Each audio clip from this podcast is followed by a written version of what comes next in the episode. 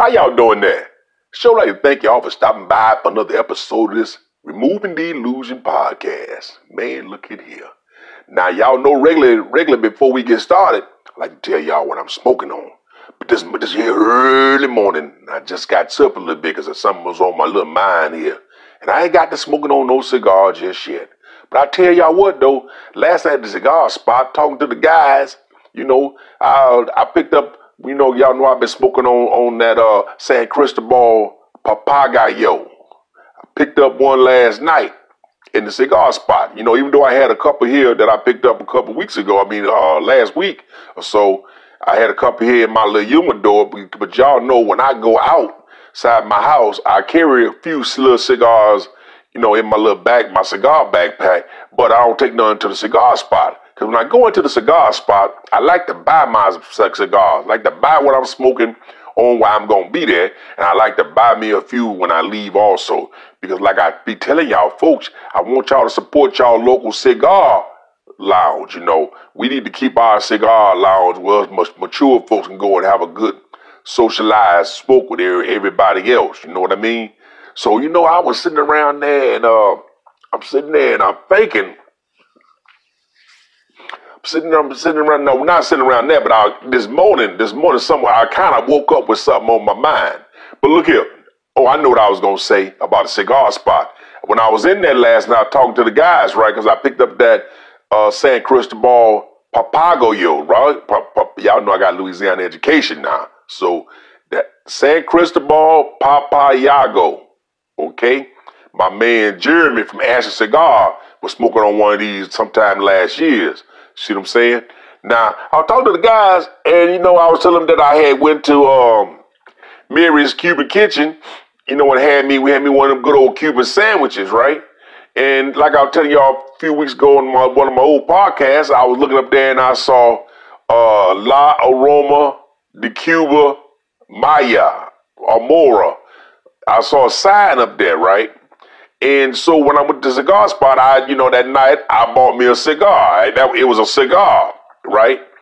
And then, so I told the guys last night about, you know, the um, how good that San Cristobal Papagayo was tasting last night. And then I mentioned the uh, La Roma de Cuba Maya Amora. Now y'all know I got Louisiana in the case, so y'all y'all kind of raggedly know what I'm talking about here. I kind of mentioned it, and we were talking about Ashton, and I didn't know that La Aroma de Cuba was Ashton also. Now see, not like I told y'all folks. Now I'm just kind of getting into this little cigar thing. I've been smoking about Radley about two years now, so my palate is finally kind of you know, kind of build up now. Because at first, when I started smoking, I thought it was like on TV. You know, you just get you one of the big old fat cigars and you start smoking that thing, right? And I did that, and boy, I used to come on with a headache every night. Every night, I come home with a headache, my head just banging. I used to have to take a nap. I used to have to take a nap in order, in order, in order, in order for that cigar high, whatever, to go down. But then Ross had told me one time at a cigar spot, the gentleman who owns the spot, he said if you eat some candy, like some peppermint or some chocolate or something like that, it'll bring your levels back down, you know, when you get that cigar buzz, that cigar headache. So I always started taking some candy around with me, right? But the more I start learning about cigars between, you know, the mild, the medium, and the full body and everything in between, I start getting a better education.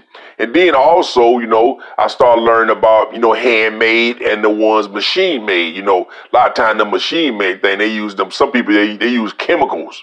They use chemicals in that stuff, you know, to put, put, put in their cigars and make it to get a you know a certain type of flavor, you know. But I like the handmade, the hand rolled, the natural cigars because the natural cigars is a natural leaf. You know, they put natural additives in there. They don't be mixing all them chemicals in there. You know, methanol and all. I don't know if they use methanol. I'm just kidding about that. But I don't know what chemicals they use, but perfumes and stuff like that. But I don't know. But they don't use. I like my my cigars naturally. So I was telling the guys about it, and they say, well, that that La Aroma de Cuba and that San Cristobal, all that is an Ashton brand. So I talked to Bobby, who uh, Bobby wanted to get. Well, I hate to say Bobby work at Ross Cigar, but Bobby Bobby works at Ross Cigar. He's he, Bobby is so knowledgeable. I'm gonna tell you about Bobby too. Bobby do a thing called Cigars for Warriors. Every, I think, Tuesday and maybe Thursday, a group of the fellas get together and they, uh, and they and they package up cigars and send overseas to our troops. Now Bobby's is Bobby. I think Bobby has sent out probably over a million cigars to our troops overseas. Like I say, he do this thing called Cigar for Warriors, different events. You know, goes on. He goes different, like in uh, Ybor City or down in Miami or down in uh, Corona down on Sand Lake. You know, Bobby. You know, and, and Bobby and his significant other uh, Tammy you know, she helps him out too. They get together and they go down there and they collect cigars. They have a, like a little booth where people can come by and donate money. And Bobby tells them all about Cigar for Warriors. People can donate money, you know, people or people can bring their cigars that they ain't smoking, donate their cigars. And let me tell you, Bobby puts a lot of work in him and Tammy. He puts a lot of work in for our troops. It's called Cigars for Warriors. Matter of fact, if you go to my website, since I'm not smoking on nothing right now, you're going to see an image of Cigar for Warriors. And there's also going to be a link there. For any y'all folks out there, y'all got some money y'all want to donate to Bobby's group for Cigars Warriors. Because see, when our troops over there in the war zones over there, they need some little, little relaxation too. You see what I'm saying? And a good cigar is a good socialized relaxation. So Bobby, you know, he's Bobby get them cigars together, man, and and, they, and usually if I'm off work, I'll meet the guys over there at the storage unit, and I try to give him a hand too. You know, packing these cigars up, and he sends out boxes. I mean, hundreds, thousands of boxes of cigars out, and the postage, the, the, the donation of your money, your money goes to pay for postage. Because the post office don't give Bobby them no breaks to send them cigars to the Warriors. They don't give them no break. So the, the posters, he's got to pay for them posters. And it can't come out his pocket, it need to come out our pockets because them our troops over there. Reason why we sleep so good every night over here in the United States is because our troops over there, you know, doing what they doing. You see what I'm saying? Now I know people talking about whether it's right or it's wrong. I don't care nothing about that. Our troops is over there and they need some relaxation. And a cigar is a good relaxation. So y'all needs to help help you know help Bobby with, with, with some of this posters calls to take care of our troops. Let me see, I see I seen firsthand how many cigars the guys be packed, be helping Bobby pack it, and Bobby stacks them stacks cigars. He takes some things to the post office. I see the work he puts in, and I see the work that Tammy puts in with him. I go to, I, I try to make it, make it my, make it my business. If if they if he's doing an event that's in Ybor City or or or in uh, Orlando or somewhere somewhere local within an hour two hours, I make it my business to try to go down there and support. I sit around there at the booth with them. You know, I try to support them. So Cigars Wars is a good thing, and Bobby knows all about cigars. It ain't nothing Bobby don't know about no cigars. I'm telling y'all. Just like down there Corona Sand Lake, them gentlemen down there, they know their stuff. Bobby knows his stuff too at Ross. Bobby knows his stuff. Matter of fact, Bobby was in there, I think, that magazine Aficionado. Yeah, he was in that, that magazine Aficionado. I think I think he was like the number one guy for cigars for warriors. You see what I'm saying? And Bobby also a veteran too. Oh, I just love Bobby. Bobby, all right. Bobby, all right with me. Everybody up there at Ross is all right with me. So look, like I said, y'all take a look at my website and y'all see Bobby on there, his Cigars for Warrior thing. Send a link. Y'all can either send y'all cigars y'all ain't smoking because y'all got thousands of them in your humidors. Send, send your cigars to Bobby, you know, or, you know, donate some money to Cigars for Warriors. You see what I'm saying? Donate money to cigars so Bobby can get these post stamps and send cigars over there to our troops that's over there that need some relaxation. But look here, I was talking to Bobby, and Bobby said, "Well, you know, Maduro, uh, uh, San Cristobal, uh, Ashton." Because I goes in the humidor, but I really don't pay attention because I really wasn't that, that knowledgeable. So I, I see the six section where Ashton, Ashton cigars at, right? And Bobby was like, well, let me show you here. Because I asked Bobby, when I first got there one time, I asked Bobby about the San Cristobal papaya, right, right papaga, yo. So Bobby said, well, right, what a, what a San Cristobal papaga, yo. All that is Ashton, which is La Aroma de Cuba, you know, which in, in the Ashton cigar brands. I was like, man, I didn't know La the Cuba, uh, Aroma de Cuba. I know that was Ashton. San Cristobal, Ashton. Ashton is Ashton. Ashton got quite a, quite quite a good, a nice cigars. They got some good smoke. Because let me tell you something. When I first called myself, probably back there in 2007, right? I was working in Delaware. I was working in Wilmington, Delaware. I was working at the uh, General Motors Boxwood Road plant. You know, we was making them Saturn cars there at that time. Well, I was working literally almost 80 hours a week, seven days a week. On 80 hours a week, I was working on midnight shift. So every maybe once a month, or something like that, I get a, I get some time off. So I would I would live in Delaware, but I would drive to Philly, which Delaware to Philly, you know, downtown Philadelphia is only maybe about 25 minutes, right? But it, off Broad Street, I want to say 14th to 15th Street, one of the side street, it was a cigar lounge that I thought called the Mahogany Room. And it was upstairs, right?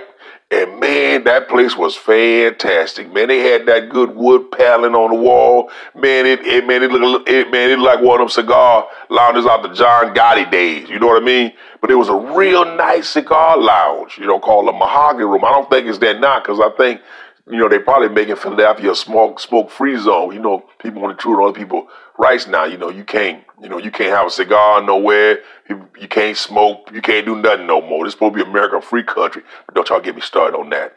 But every you know maybe once a once a month when I when I get that day off. I drive, I, dress my little self up, and I drive down the over drive uh, drive over to Philly, and I go to the mahogany room.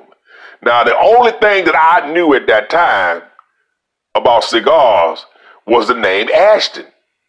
So I was always getting me an Ashton cigar. And I ain't know nothing about cigars, right? And I would pay like $14 for this Ashton cigar. I ain't know whether it was medium, mild, full body. I ain't know what it was, right? And I get me a Coke. I have me an Ashton cigar and a Coke. Matter of fact, it was a Churchill. I know what it is now. I ain't know what it was back then, but it was a Ashton Churchill, right?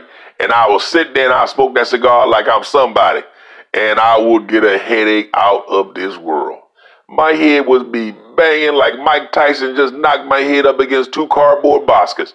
Man, look, I would have to before I drive back Delaware, I would have to walk around the block, call myself walk get some air, walk around the block in Philly to get some air to, to, to, to, try to come down. Now, I ain't know nothing about no candy, chocolate, nothing like that at the time. Like I say, I just thought myself was big time, smoking a cigar, a big $14 cigar, having me a Coke, sitting here with all these folks looking like I'm important. You know what I mean? But then I leave out that place, boy, my head would be banging me. Oh, my head be banging me. I ain't know nothing about no doggone cigars, right? So every now and then, you know, I would have a good cigar, you know, I would have a, I can't say a good cigar. I would have a cigar because I ain't know what was good or what was bad. But every time I was smoke, get me a cigar and I was smoking, because the only thing I would buy is Ashton. Because again, that's all I knew was Ashton. My head would always bang because I ain't know nothing about the different, you know, the the uh, you know the, the the different uh the different levels, the different strength levels at the time, right? So that was something else, man, back there, boy, that Philly. But you, but you know, like I say, Cigars for Warriors is a great thing. You know, I, I'm still learning about these cigars things and about the strength levels. I'm now I didn't get on this Ashton thing. At one time, I was on the Arturo Fuente kick because the lady, the daughter, she came down to Ross in uh, top of the world, Florida, at our spot. She came down and did, you know, you know when them cigar reps they come in, they do them little presentation, little things. You know, she came in with one of her representing and met everybody at Ross. So I got on Arturo Fuente kick for a while. Now I'm kind of on this Ashton thing now because, like I say, I always, I always knew Ashton. I just ain't know nothing about Ashton, and now I'm seeing some it's just not the Ashton uh, the Churchill that they make, they also making they make the San Cristobal and they make the La Roma, the Cuba, and it's just fantastic smokes. Matter of fact, I would have a I'd rather have the San Cristobal or the La Roma than a regular uh, you know Ashton Churchill. That's just my preference now. Cause I know I'm learning all about these things. Matter of fact, I can't tell you when the last time I had an Ashton Churchill. I can't tell you, and I can, but I still have it, the taste in my palate and it's not as good to me as the San Cristobal or the La Aroma de Cuba. That's just my opinion. My opinion don't worth no hill of beans, okay? But let's get into what I what I was thinking about this morning here. You know what I was thinking about? some came to me, I was thinking about dog whistle politics. Do y'all know what dog whistle politics is? Now, after I got to thinking about this dog whistle politics thing, I got to thinking about my Aunt Tate down there in Louisiana. You see what I'm saying? I ain't know the time I was just a little fella, you know, about knee high to a ducktail. I ain't, I ain't know nothing about no dog whistle politics. Only thing I know is some folks be saying some stuff, but it don't sound like that's what they mean. Cause my, ain't my, uh, my, uh, uh, uh, mine, uh, um, uh, what was her name? My, ain't that's how I can't remember. my ain't Tate. My ain't Tate was mean. Oh, my ain't Tate was so doggone mean. My ain't Tate was mean than a rattlesnake. Oh man, she was just mean. But when she was always mean when my daddy left home. But when my daddy was home, she was always nice. Now I'm gonna tell y'all back on the back on the back end. On, on the back end of what, what, what we gonna take a listen to right now. Right now we gonna take a listen to we go we gonna check out what dog whistle politics in. Then I'm gonna come back and talk to y'all on the back end about my Aunt Tate. Now, in the meantime, like I say, I'm not smoking on anything right now. But what I'm gonna do is I'm gonna go get dressed because today, this is this is Saturday morning. Today at noon, I'm meeting the fellas at one of the cigar buddies' house. We playing shuffleboard. Uh, he got a Ron got a nice outside shuffleboard. You know, like them shuffleboard things like on them boat decks. You know where they had the sticks and they and they got the little round disc and they push the disc, the the the the, the disc. They push the disc. Man, he got one of them on the outside. He got a nice one too. And today, man, we gonna do something creative. You know, they got these uh I don't know. I, I don't know if they sil- they silicone or whatever. These little like little silicone, like little salt pepper that you put on the, the shuffleboard uh, uh, thing, and it makes the it makes the uh, it makes the disc fly faster. Boy, we're gonna do that today, boy, because we got a little shuffleboard table at the hangar that we use on Thursday but it's a shuffleboard table with the little round disc, and you put the salt or whatever on, on the thing, and it makes that disc slide fast. Well, Ron has a live one, a big one, like I say, like on the boat that you got to use a stick to move the disc. That's what we got today. We got we gonna we gonna we gonna play shuffleboard today. We're gonna play bocce ball because it's gonna be a good day down here in Florida. We're gonna play bocce ball. We're gonna play shuffleboard, and we're gonna play cornhole. And then as the evening progresses, then the guys gonna play poker. Now when they play poker, I'm gonna sit there and take me a few puffs of my cigar. Then I probably leave cause yeah, I don't play poker. I ain't, I can't gamble cause I, I, I can't lose no money. You know, I can't lose no money cause I'm cheap. And that's why when I was in high school, I never liked to bet people. Cause I like, so I bet people I don't like to pay them. And I figured like this when even when I was a little young fella, if I bet somebody I don't like to pay them, I don't pay them, they gonna beat me up. And eventually, I'll get killed for something like that. So I just figure I don't gamble at all. So I just watch the fellas for a few, then I come on, then I, I, I come on. So while y'all listen, while y'all listen to this thing here on Dog Whistle Politics, I'm gonna get up on here and go put my britches on and brush my teeth, and then I'm gonna come back here and talk to y'all more about this Dog Whistle Politics. I'm gonna tell y'all about my Aunt Tate. She was the first one. She was the first one when I when I heard this. The first one I thought about when Dog Whistle Politics when she was shining me on back then. when I was a little young fella. All right? All right now. Well, look here. Y'all listen to this right here, and I'm to catch up with y'all on the flip side. All right now. Dog Whistle Politics. Political messaging using coded language. Dog whistle politics is political messaging employing coded language that appears to mean one thing to the population of the general public at large while also simultaneously having an additional, different, or more specific resonance for a targeted subgroup. The analogy is to a dog whistle, whose ultrasonic tone is heard by dogs but inaudible to humans. The term is often confused with code words used in some specialist professions, but can be distinguished in that dog whistling is specific to the political realm, and the messaging referred to as the dog whistle has an understandable meaning for a general audience, rather than being incomprehensible. Origin and meaning. According to William Safire, the term dog whistle in reference to politics may have been derived from its use in the field of opinion polling. Safire quotes Richard Morin, director of polling for the Washington Post, as writing in 1988, subtle changes in question wording sometimes produce remarkably different results, researchers call this the dog whistle effect, respondents hear something in the question that researchers do not. He speculates that campaign workers adapted the phrase from political pollsters. In her 2006 book, Voting for Jesus, Christianity and Politics in Australia, Academic Amanda Lohrey writes that the goal of the dog whistle is to appeal to the greatest possible number of electors while alienating the smallest possible number. She uses as an example politicians choosing broadly appealing words such as family values, which have extra resonance for Christians, while avoiding overt Christian moralizing that might be a turn-off for non-Christian voters. Australian political theorist Robert E. Goodin argues that the problem with dog whistling is that it undermines democracy, because if voters have different understandings of what they were supporting during a campaign, the fact that they were seeming to support the same thing is democratically meaningless and does not give the dog whistler a policy mandate. History and usage. Australia.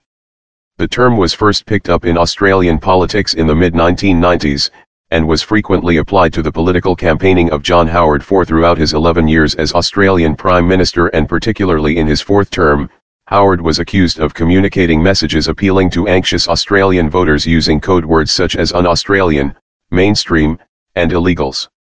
One notable example was the Howard government's message on refugee arrivals. His government's tough stance on immigration was popular with voters, but was accused of using the issue to additionally send veiled messages of support to voters with racist leanings, while maintaining plausible deniability by avoiding overtly racist language. Another example was the publicity of the Australian citizenship test in 2007. It has been argued that the test may appear reasonable at face value, but is really intended to appeal to those opposing immigration from particular geographic regions. Canada. During the 2015 Canadian federal election, the Conservative Party led by incumbent Prime Minister Stephen Harper was accused of communicating code words in a debate to appeal to his party's base supporters. Midway through the election campaign the Conservative Party hired Australian political strategist Lynton Crosby as a political advisor when they fell to third place in the polls behind the Liberal Party and the New Democratic Party. During a televised election debate Stephen Harper, while discussing the government's controversial decision to remove certain immigrants and refugee claimants from accessing Canada's healthcare system made reference to old stock Canadians as being in support of the government's position. Opposition leaders, including former Quebec Liberal MP Marlene Jennings, called his words racist and divisive, as they are used to exclude Canadians of color. United Kingdom.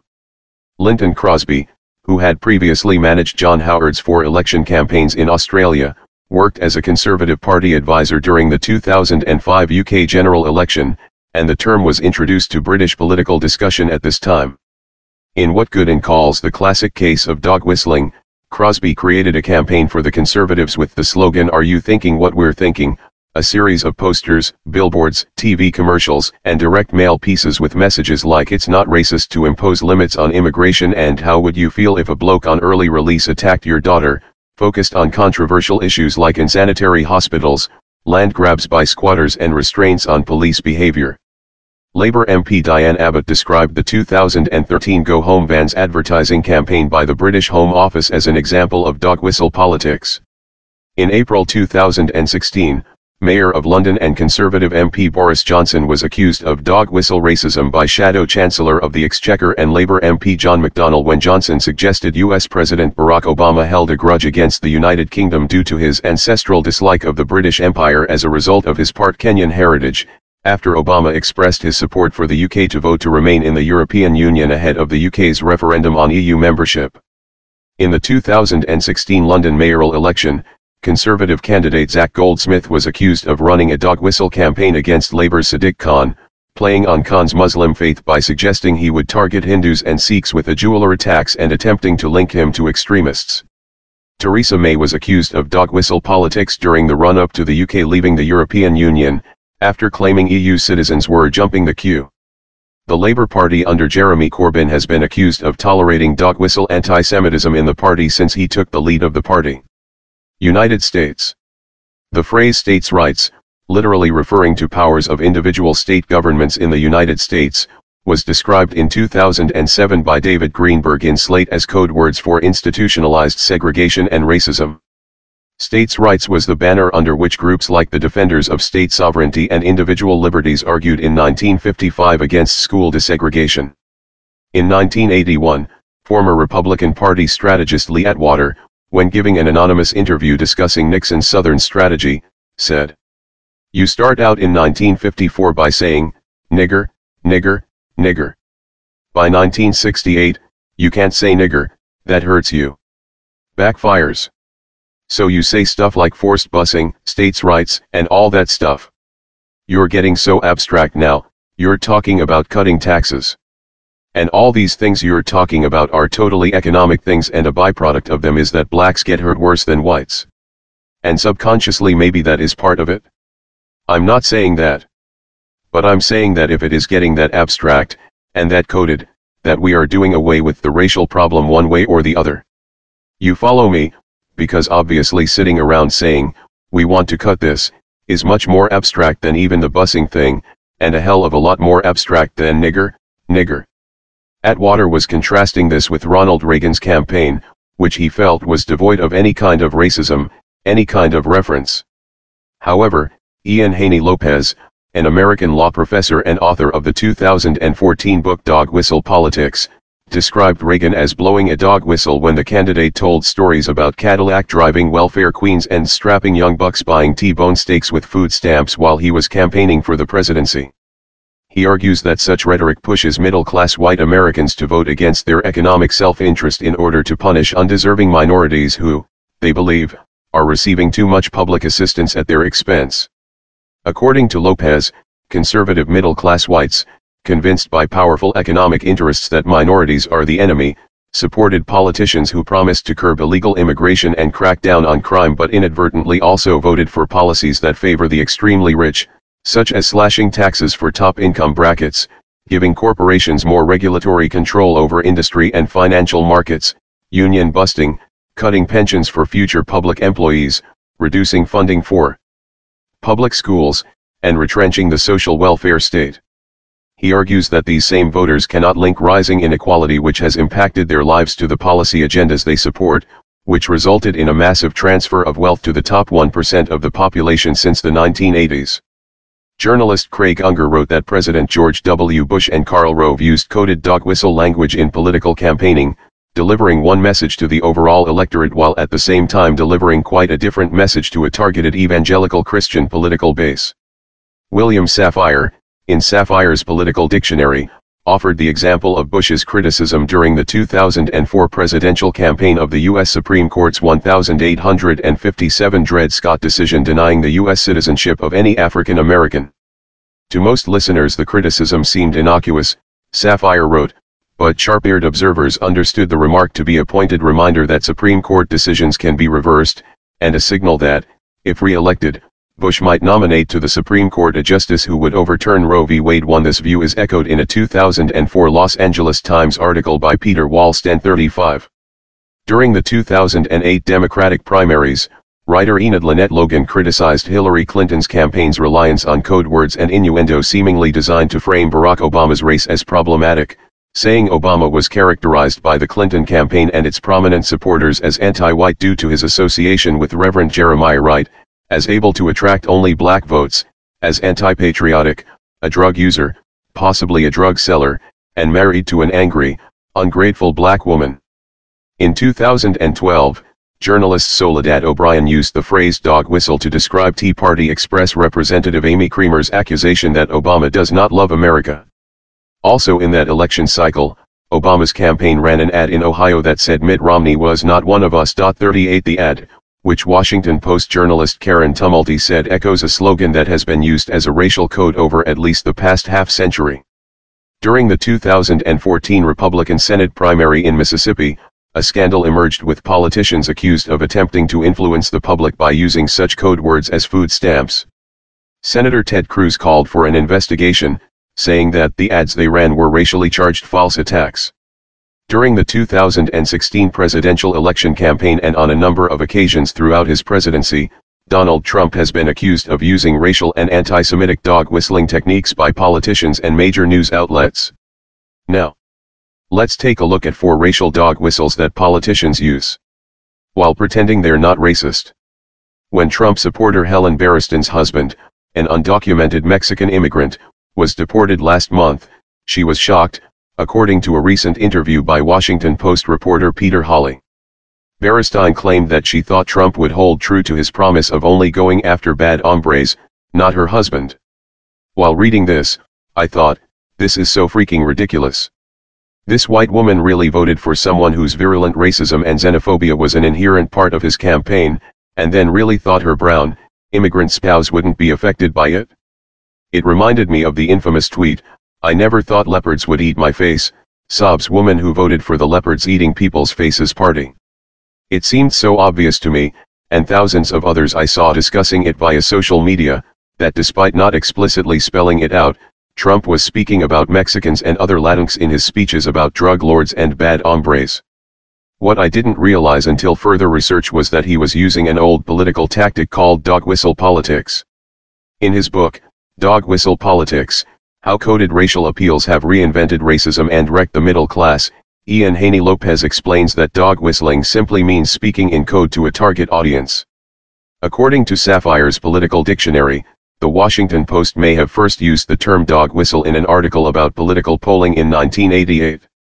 It explained that subtle changes in poll wordings led to respondents understanding the questions differently than the researchers did.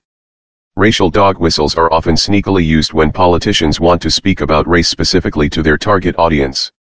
The coded messages are used to reinforce racist ideas that the country's societal and economic problems are because of undeserving, lazy, and violent people of color. There are three aspects involved when politicians use racial dog whistles, according to Haney Lopez.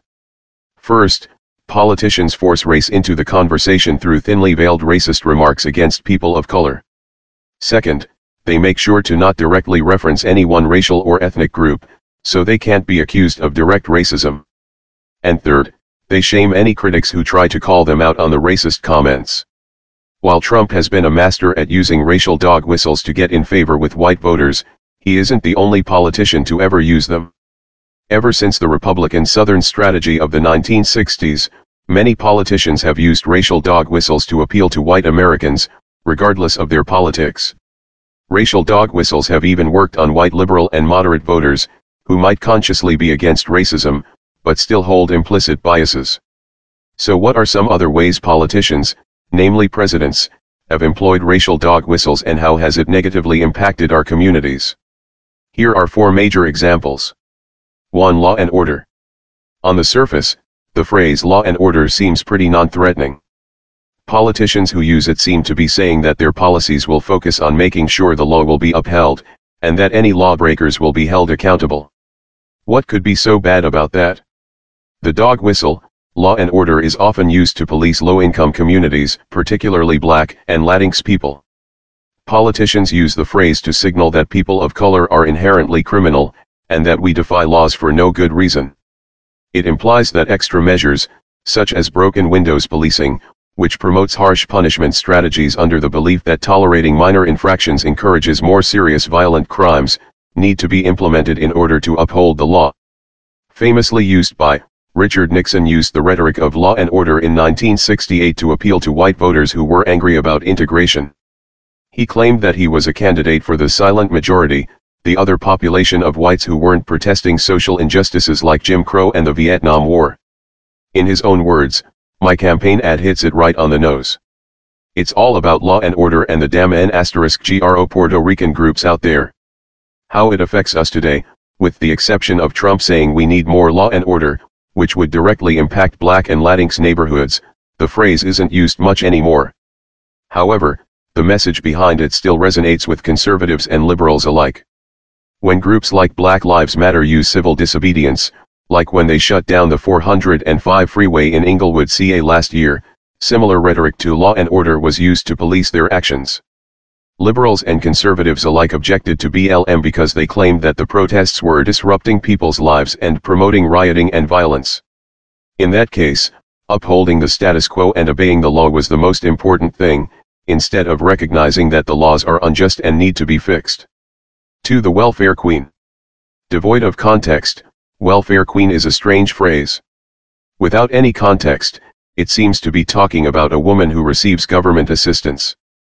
On its own, why would that be bad?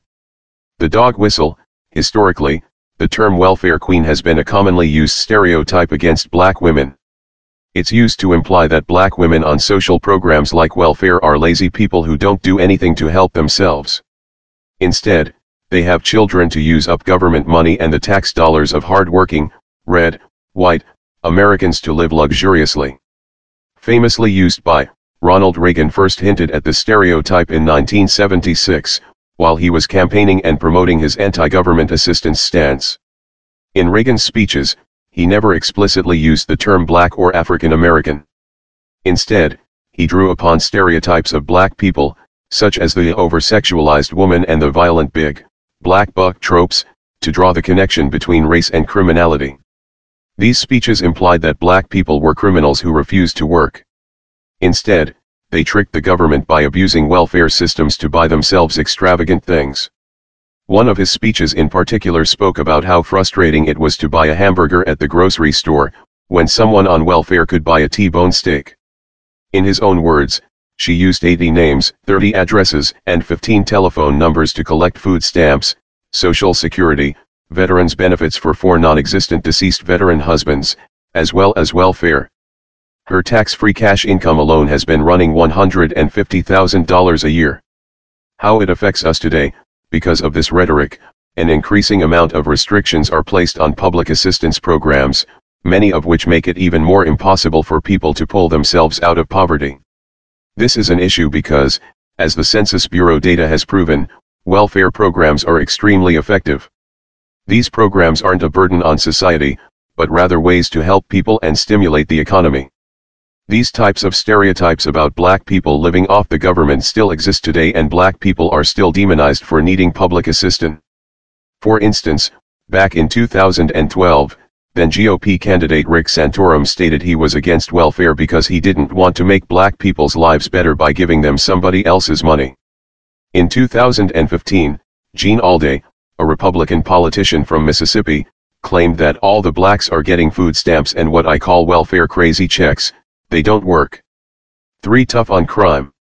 Saying tough on crime is pretty similar to saying law and order. Politicians who use it promise that they'll enact policies that make the United States safer to live in. In theory, this should work for everyone, who wants to live somewhere that lets bad criminals go. The dog whistle, tough on crime is primarily used as a code for tough on black and Latinx people, who are dangerous.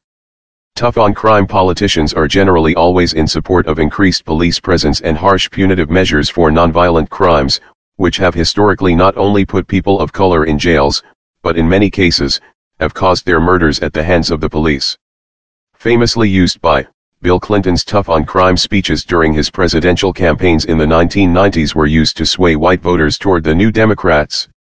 Unlike previous Democrats, Clinton's campaign promises leaned more to the right and included his support for things, such as supporting the death penalty and increased welfare restrictions.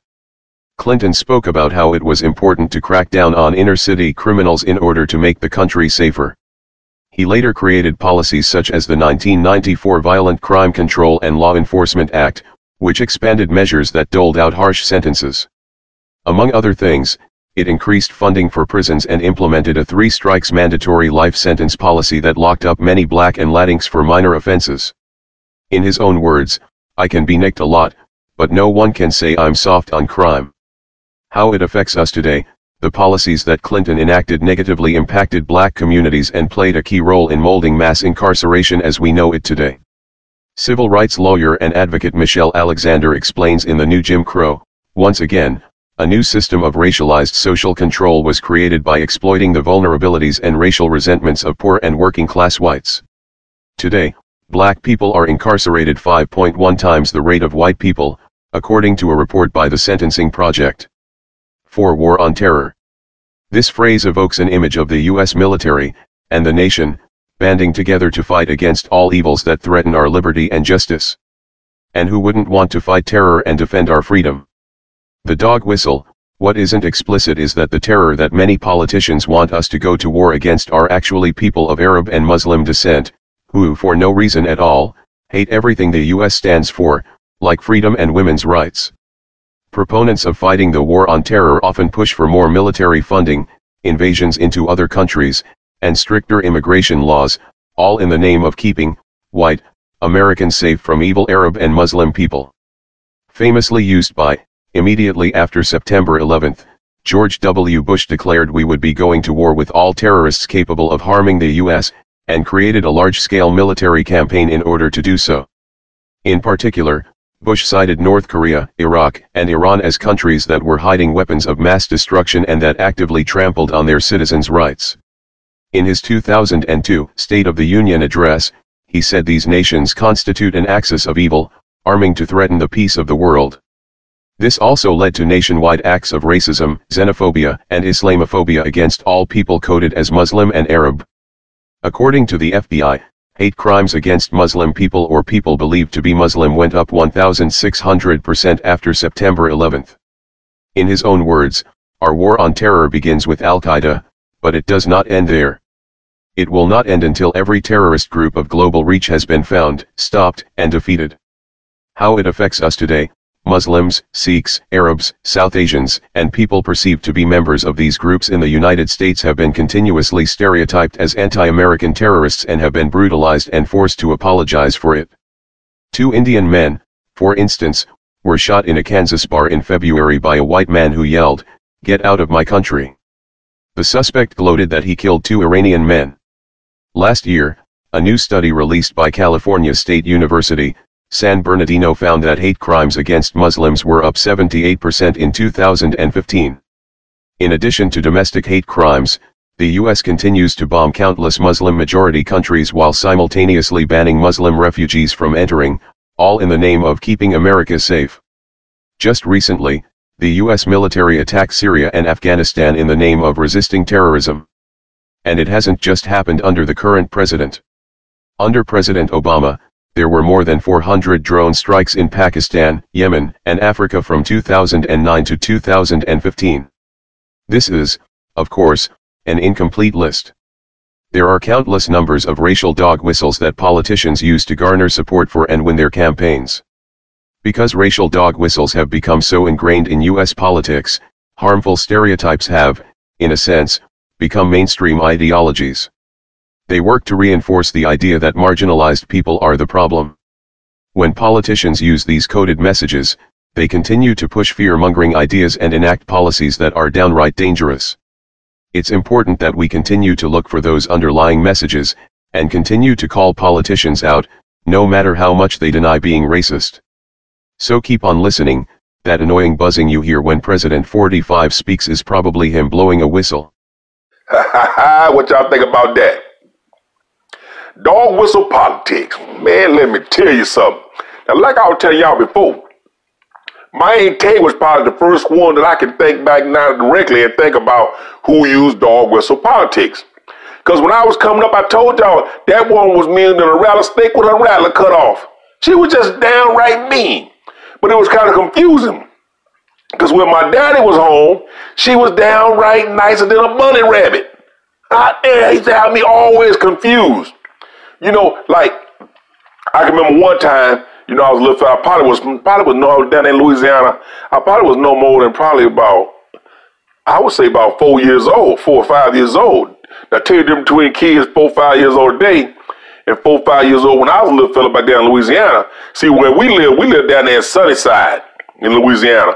And in back of my grandma's house where my daddy stayed, and my aunt stayed there too, in back of the, in back was a, a train tracks.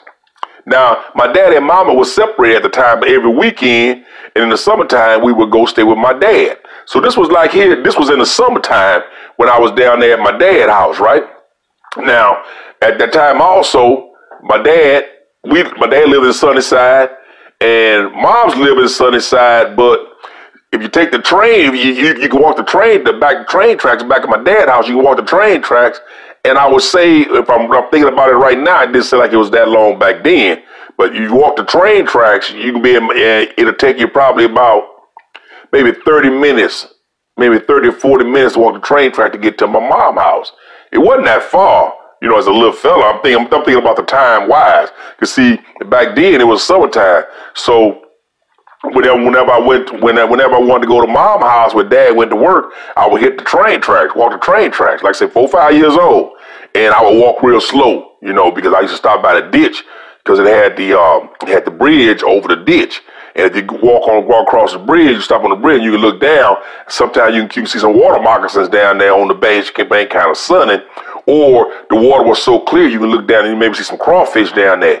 See some crawfish down there. Then you go down there, you go get you a string with some salt meat, right? And you go down there and try to and, and, and, and, and try to hook some of them crawfish out that pond. Usually when it rain, with rain a lot, you get some crawfish down there, you know. So, like I say, you know, kids four, five years old today, they they, they can't do what we did. You know, these little kids, they, you know, I ain't gonna call y'all kids stupid, but y'all little kids, you, you know, y'all just can't do what we did.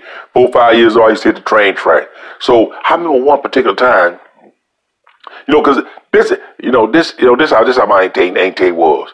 You know, oh, you know when, when my dad was home, oh, that's my little baby dad. Oh, he's so precious. You know, when my daddy's sitting there, right? Oh yeah, oh yeah, oh he's a come here, he's a good boy. All that stuff right there, right? Now, like I said, I'm a little four, five years old now. I'm looking at this, right? But then when my dad leave, right? We leave for work like early in the morning because I sleep was sleep with my dad. Me, my dad, and my brother we used to sleep together in the same bed, right? So my dad gets up and go to work like at, you know, six in the four, four, five, six in the morning. He get up go to work. Right? When he get up and go to work, my Aunt Tay would come back to the back room and hurry up out hurry us up out the bed. He did about six in the morning. She kicking us out the doggone bed. Y'all get y'all little tails up out that bed. All that y'all want to do is sleep all doggone day. But she be cussing. You know, get up, get out of that bed, make that bed up, and get on outside. Cause back down in Louisiana, soon as that day break through that through through the windows, you had to get up out the bed. You couldn't sleep all day like these old lazy kids today. Could sleep all day. You had to get up out the bed. You had to get out the house. Now, if it was Saturday, you had chores on Saturday because Saturday was a cleaning day on Saturday. But she would get up, he would come back there, you know, on the weekend, terrorize her. Get y'all little tails about that bed. Y'all, y'all, y'all little lazy little so and so, so you ain't gonna be sitting around here all day, ain't doing nothing. Get on outside and go do something, right? Now, dad just left, right? She going off, right? So we gets up out the bed right now. When you get up out the bed, right, you got to make the bed up. When you make the bed up, right, then you got to get outside. You can't hang around. You can't sit inside the house. So here she go cussing when you when you leave, you go outside house, she cuss. What y'all do? Y'all ain't gonna sit around all day. Y'all gotta cut that grass or you gotta put some go you see in the, you go in the old house, in the old house we had in back of the main house, in the back of the old house, had a lot of old clothes. Y'all go in that old house, y'all get some long shirts on and lamb pants, and y'all climb that fig tree. So we had fig tree. I hate that doggone fig tree, because that fig tree was itchy. That fig tree was itchy, fig tree was itchy. So you had to put long clothes on. And he says, I was a little one, he's always sitting me at the top of the fig tree to shake the fig tree to knock the fig down so my cousin BB can pick him up. Hate that fig tree. So she all just talk to any kind of way. And then just call me all kind of little, I can't, I don't want to cuss, call me all kind of little bad, confusing names at the little time. And I used to be so confused by this lady, right?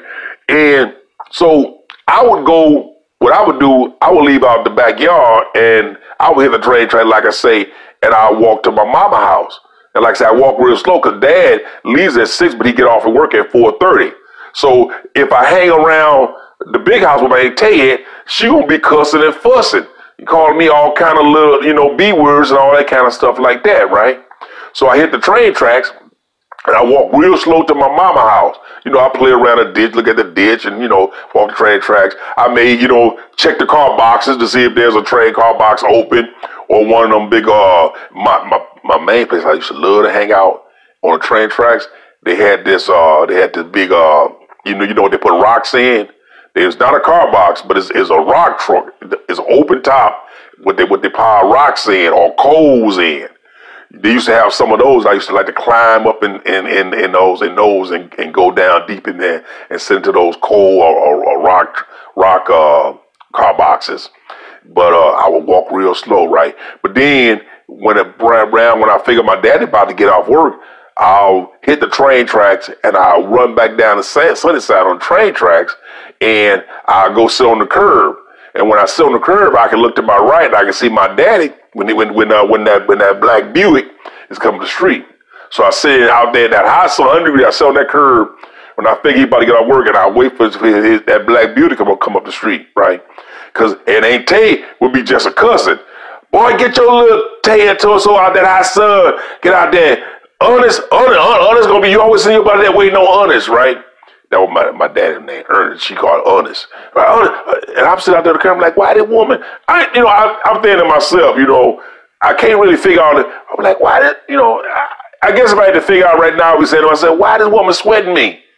Why the woman always on my case, right? I mean, there was every day in the summertime was a, when when when uh when we was down at Daddy house when Daddy went to work. It was Monday through Friday. This this this this, was this woman every day just harassing me. I leave out the house.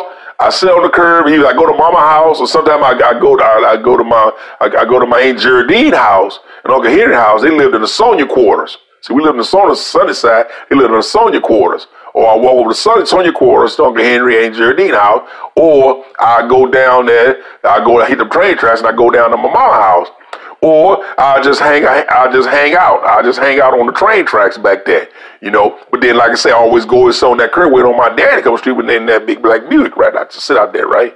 And so, and then she be on the porch or the gear. She be on the front gear, right? Look, looking at me on the curb, calling me all kind of names. While I'm sitting my little black tail out there waiting on them people to come, waiting on my daddy come to the street. All kind of little nasty stuff, right? When daddy coming out, when I when I see that Buick, when I see that Buick come up the street, boy, I'd be just as happy as a jackal about to eat me a raccoon. Man, ooh, boy, I'd be happy, boy. I pick up my daddy, right? And when daddy drive up, boy, I run, boy, and I grab and hug on his leg, boy, and boy, I, boy, I just love my daddy so much. My daddy was the greatest man ever lived. My daddy was the greatest man ever walked this earth. Now, I don't know who y'all greatest man was, but the greatest man that walked this earth was, was my daddy. And boy, I just hug old daddy, boy. And then, you know, we had a gate, right? Dad pulled, dad pulls in front of the gate.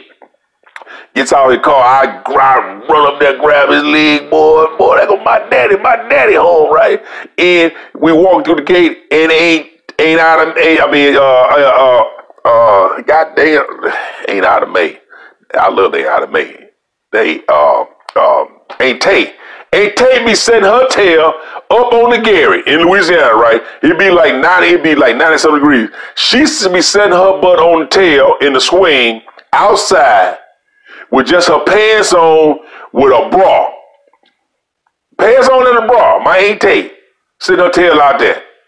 And all of a sudden, when I come, when when Daddy come through the gate and I'm holding on Daddy's leg, all of a sudden now I'm her little baby. I'm oh look at him, oh that's so cute. That boy love his daddy. Oh, look at that. Come here, come here. Give your AT a hug.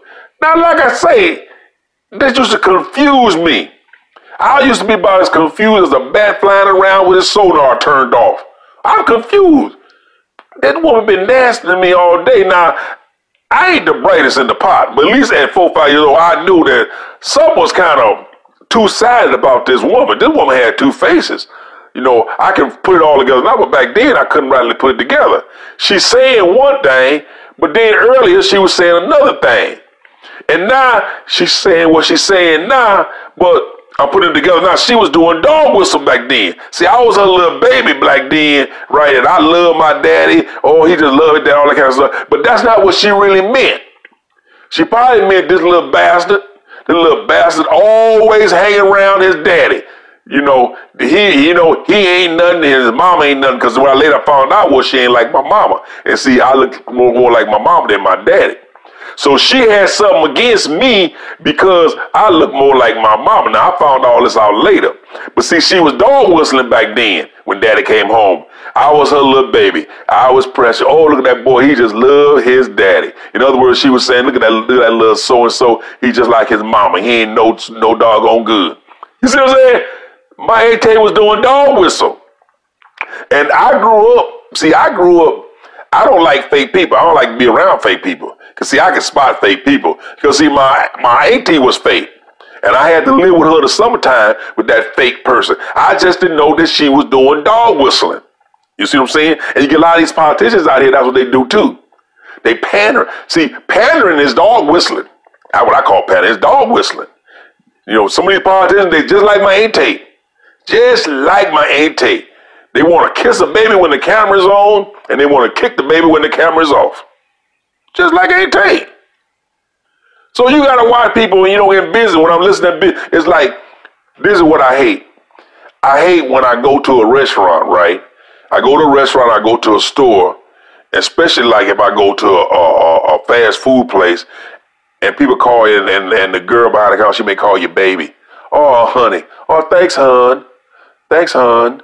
Uh, thanks, baby. I hate that. Why are you calling me? I'm not your honey.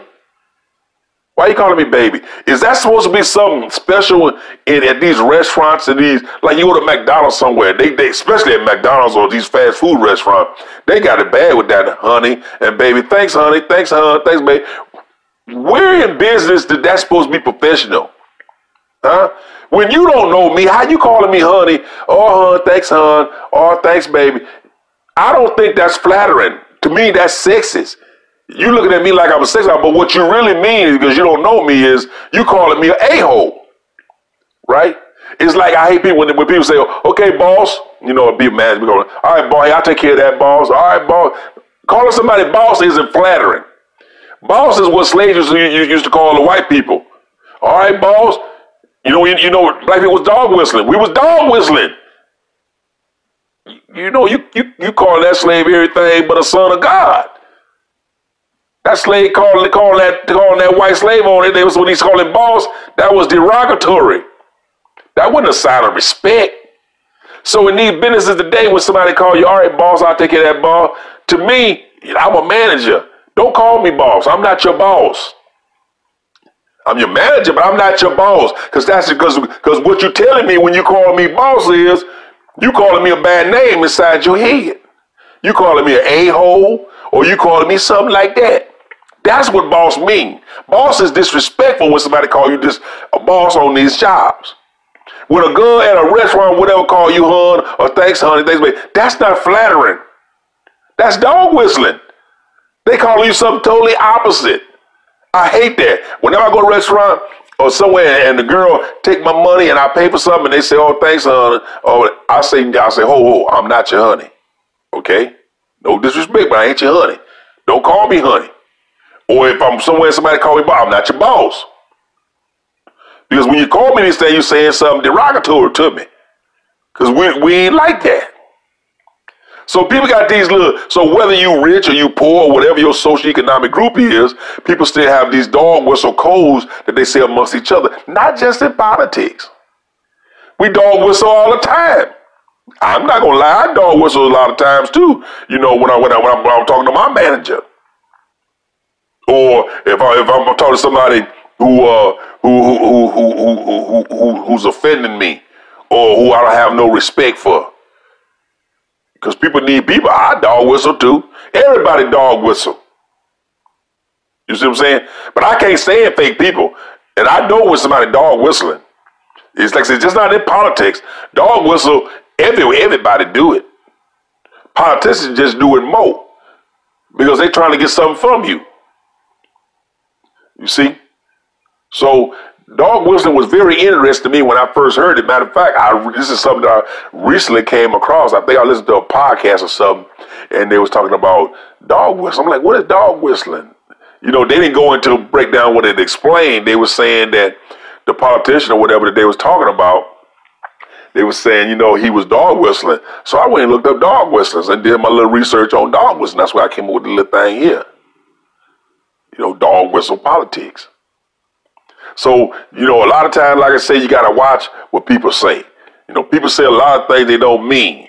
People, people, people be flattering you, but they don't mean it. That's probably how they, they probably how they say Hollywood is. They probably say Hollywood like that.